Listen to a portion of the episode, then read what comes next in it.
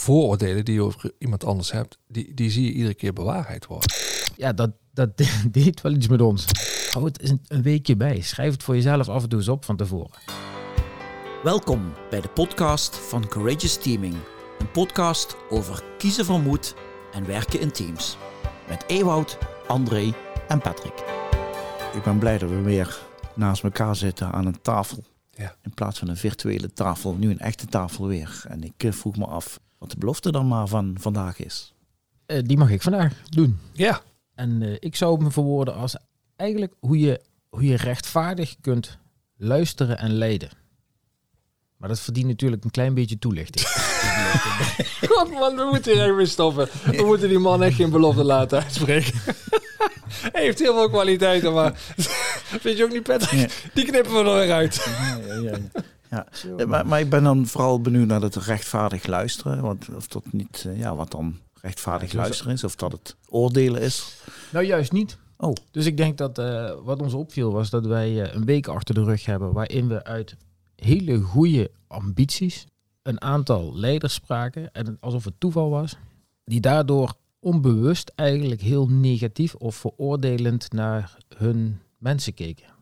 Een aantal van hun Een mensen. aantal van hun mensen. En Alsof een aantal anderen heel positief. ja, alsof het een soort, inderdaad, een soort weegschaaltje was. Van, bij, bij- bijna van, ja, die is goed en die is niet goed. En eh, die is wel ambitieus, die is niet ambitieus.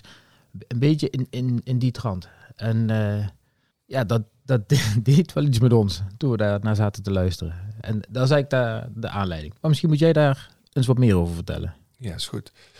Hoe je over iemand denkt, bepaalt dus wat je ziet bij die anderen. Ik had vroeger heel lang geleden eens een boekje gelezen van, weet je, als jij rood naar iemand kijkt, dan ga je ook rood zien. En dat was in deze ontmoetingen zo duidelijk dat eigenlijk ervaringen, vooroordelen die je over iemand anders hebt, die, die zie je iedere keer bewaarheid worden. En Eeuwert heeft iemand ooit een keer een prachtig experiment laten doen. Door hem te zeggen van voordat je het gesprek ingaat, eh, wees je eens even bewust van hoe jij over die ander denkt. Ik zei zelfs, schrijf het dus op. Dat je dan de tijd echt neemt. Van, schrijf nou eens eerlijk op. Echt oprecht. Voordat je het gesprek ingaat met diegene. Hoe zie jij die? En om jezelf bewust te worden van... Goh, als je dat nog eens leest. Hoe beïnvloedt dat nou eigenlijk wat ik hoor wat hij of zij zegt? Dus die ander kan dan al bijna niks meer goed doen. Als je dat voordeel hebt hè, van ah, altijd hij of zij dit en dat. Maar omgekeerd natuurlijk ook, die, die positieve discriminatie zou je kunnen zeggen. Hij is hartstikke goed. Dus ja, hij blijft maar, maar beter en goed worden. En dus we zetten onszelf dus daarmee vast. dus je gedachten, zeg je, die vormen een soort van basis voor een gesprek ook wat je met iemand aangaat. je blijft door jouw bril maar kijken, die of heel zwart is, heel negatief. Van, oh, daar heb je Piet weer. Piet is altijd te laat, want eh, ja, die, die, die, die kan gewoon niet plannen. En omgekeerd natuurlijk ook, die positieve heeft ooit een paar dingen goed gedaan. En dan blijf ik maar eh die positieve dingen zien. Dus het maakt bijna niet meer uit wat die ander doet. Het is een soort eh, wetmatigheid in samenwerking of communicatie. Dat je beeldvorming of je relatie die bepaalt wat je hoort. Wat de andere net zegt. Dus eigenlijk is dat... Dit woord mag ik van de andere nooit gebruiken. Maar is dat een beetje meta aan de inhoud. Dus Kijk, kun je ook eruit knippen, toch? als iemand die jij ziet als een koekenbakker toch iets heel wijs zegt, waarschijnlijk hoor je het niet eens. Terwijl als iemand hetzelfde zegt en jij ziet hem als een heel waardevol of wijs persoon, dan zou je zomaar eens kunnen luisteren naar diezelfde boodschap. En dat is eigenlijk het, het grote verschil. Nou, train een beetje je, je kijk, je rechtvaardige kijk op mensen. Door voordat je een bespreking of ergens in gaat, eerst eens op te schrijven hoe je die ziet. Zoals André net zei, op, soms is dat ook gevoed, of bijna altijd door allerlei ervaringen, gebeurtenissen die je al met elkaar opgedaan hebt. En die maken dan toch dat je onbewust een soort oordeel of een soort overtuiging over die ander hebt. Die maakt hoe jij luistert naar wat hij zegt. Kijk, wat heb je eraan om dit te bespreken? De relevantie is, tenminste ik betrap mijzelf ook regelmatig op, denk, oh daar is mijn vooroordeel wat nu weer komt. En dat zit mij in de weg om energiek en effectief samen te werken met de ander. Maar het bewustzijn is eigenlijk toch, dan ben je eigenlijk al halverwege als het gaat om het tackelen van dit probleem, Ja. toch? Ja, maar dan nog, hè, dus de ander, de ander denkt oprecht, ja, maar het is echt zo dat Piet al, die kan echt niet plannen. Dus keer op keer op keer ben ik dat aan het bevestigen. En, dat maakt het ook soms zo moeilijk, ook in coaching, om tegen de ander te zeggen, oké, je bent je bewust van dat principe. hebt twee opties. Het kan waar zijn of niet waar zijn. Ja, dat is trouwens wel een foute vraag. In jouw perceptie kan het kloppen of niet kloppen.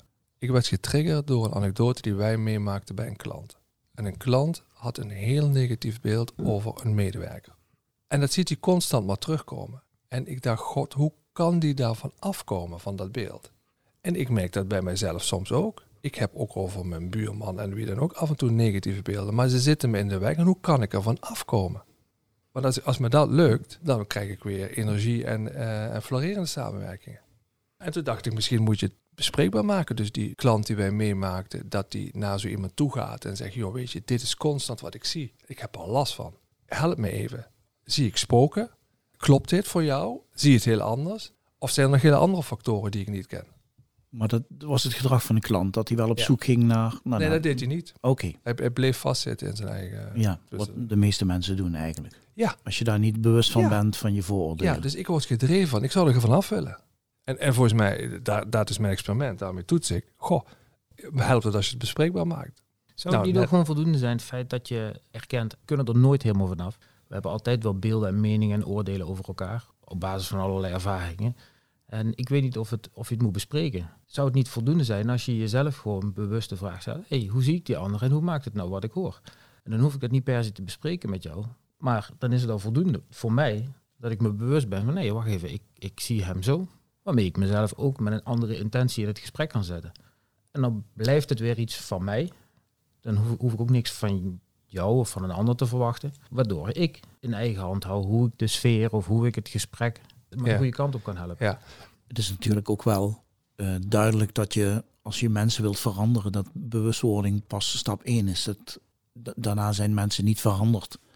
Dus bewustwording is belangrijk, maar daarna moet je natuurlijk ook wel willen veranderen. Dat is twee. En je moet natuurlijk ook wel de kennis hebben om daar iedere keer weer naar te zoeken van wat is dat in mij. Dus die zelfreflectie wat jij miste Ja. bij die klant, daar moet die in getraind worden.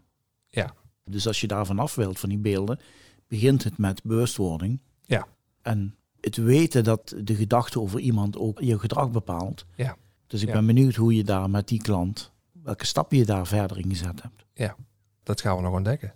Eh, wat Eeuwert dus bij iemand gedaan heeft, is dat iemand zegt, schrijf ze eens op. En Eeuwert's stelling is, wat ik net hoor van, nou als je ze opschrijft, dat is voldoende. Hou het daar eens bij. Ik kreeg in ieder geval terug, de leidinggevende die dat gedaan heeft, dat hij zich eigenlijk daardoor helemaal de tering schrok. Om maar even dat, omdat hem opviel hoe vaak je echt biased Ja. luistert, naar iemand kijkt en hoe dat je gedrag stuurt. En hoe vrij je wordt op het moment dat je ze even van tevoren bewust bent en denkt, oh, wacht even. En dan dus ook een keuze kunt nemen om er anders in te gaan zitten. En ook gaat merken dat je dus een totaal ander effect hebt Ja. op de ander. En ook daar geldt dus weer dat je, denk ik, moet loslaten. Dat je eigenlijk wil, hè, dat je, je noemde net volgens mij eh, het juiste knopje in kan drukken bij die ander. Mhm. Maar dat het veel meer om het knopje bij jezelf gaat. En mijn oproep, dat was eigenlijk het mooie vond ik van die situatie, is als je nou bij jezelf merkt, goh, dat gebeurt mij ook wel eens. En het kan bijna niet anders, want het gebeurt ons allemaal. Hou het eens een weekje bij. Schrijf het voor jezelf af en toe eens op van tevoren. En neem je dan eens iets voor voordat je zo'n gesprek ingaat. En kun je daar ook eens nou, dan onbevangen in zitten. Ik moet ook meteen denken, jullie weten dat ik volleybaltrainers opleid. En als ze examen doen, worden ze door een examinator, maar wij noemen dat proef van bekwaamheid, beoordelaar. Net als een rijexamen worden ze natuurlijk beoordeeld op een aantal aspecten. Dan deze mensen worden getraind in het onbevooroordeeld naar iemand kijken. Dus noemen dat bijvoorbeeld het halo-effect. Is dat als Mm. jij iemand iets verkeerd ziet doen, of iets positiefs, dat kan ook. Ja. Dat je denkt, ah, dan zal die dit ook wel kunnen. Ja, precies. Patrick, in het onderwijs, bij het afstuderen van een van onze kinderen op de middelbare school, zei een leerkracht, het belangrijkste wat hij zijn hele carrière geleefd heeft, was het, het hallo-effect. Van je blijft dus constant maar die kinderen in een hoekje stoppen. Jij bent goed in dit, jij bent niet goed in dat. En omgekeerd. Maar weet je, die vooroordelen hebben we ook nodig in ons leven blijkbaar om sommige dingen heel snel te doen. Dat is zeker waar. En als voorbereiding op deze podcast dacht ik dus twee dingen. Wat maakt dat wij mensen dit doen? En het tweede is, als het je in de weg zit, wat zijn manieren om er vanaf te komen? Wat maakt dat we het doen? Ewout, hoe kijk jij daarnaar? Ik denk hoe je er vooral vanaf komt is jezelf trainen en je bewust worden van hoe je naar iemand kijkt. Eigenlijk voordat je ergens instapt. En dan eh, te kijken, goh, kan ik dat nou ook zoals die volleybaltrainer? Kan ik hem eigenlijk zien als een nieuw interessant persoon en eens echt proberen te luisteren wat hij zegt en eens echt te kijken naar wat hij feitelijk doet voordat ik dat ga interpreteren en daar allerlei conclusies aan ga verbinden. Waar ik vooral nieuwsgierig naar ben, is die vraag vooruit. Jo, als, je, als je nou bij jezelf merkt, hey, dat gebeurt me ook wel eens. Wat kan ik nou doen om misschien net even de anders in op te stellen? En ik hoop dat deze podcast je daar al is maar één heel eenvoudig antwoord voor geeft. Iemand, eh, een zeer ervaren recruiter, die had ooit op eh, LinkedIn gezet dat, eh, die deed al twintig jaar, en hij zei, als ik iemand leer kennen in een selectiegesprek, wat ik doe, ik vorm me na een minuut een beeld, en ik ga alleen maar vragen stellen om dat beeld onderuit te halen. Dus om dat hallo-effect voor jou eh, te voorkomen. En Ik vind dat nog relatief makkelijk, moet ik je zeggen. Ik vind de uitdaging vele malen groter daar waar je mensen al jarenlang kent. Om dat te doen wat Ewout zegt. Bewust worden, opschrijven. Kijken wat je er zelf mee kunt.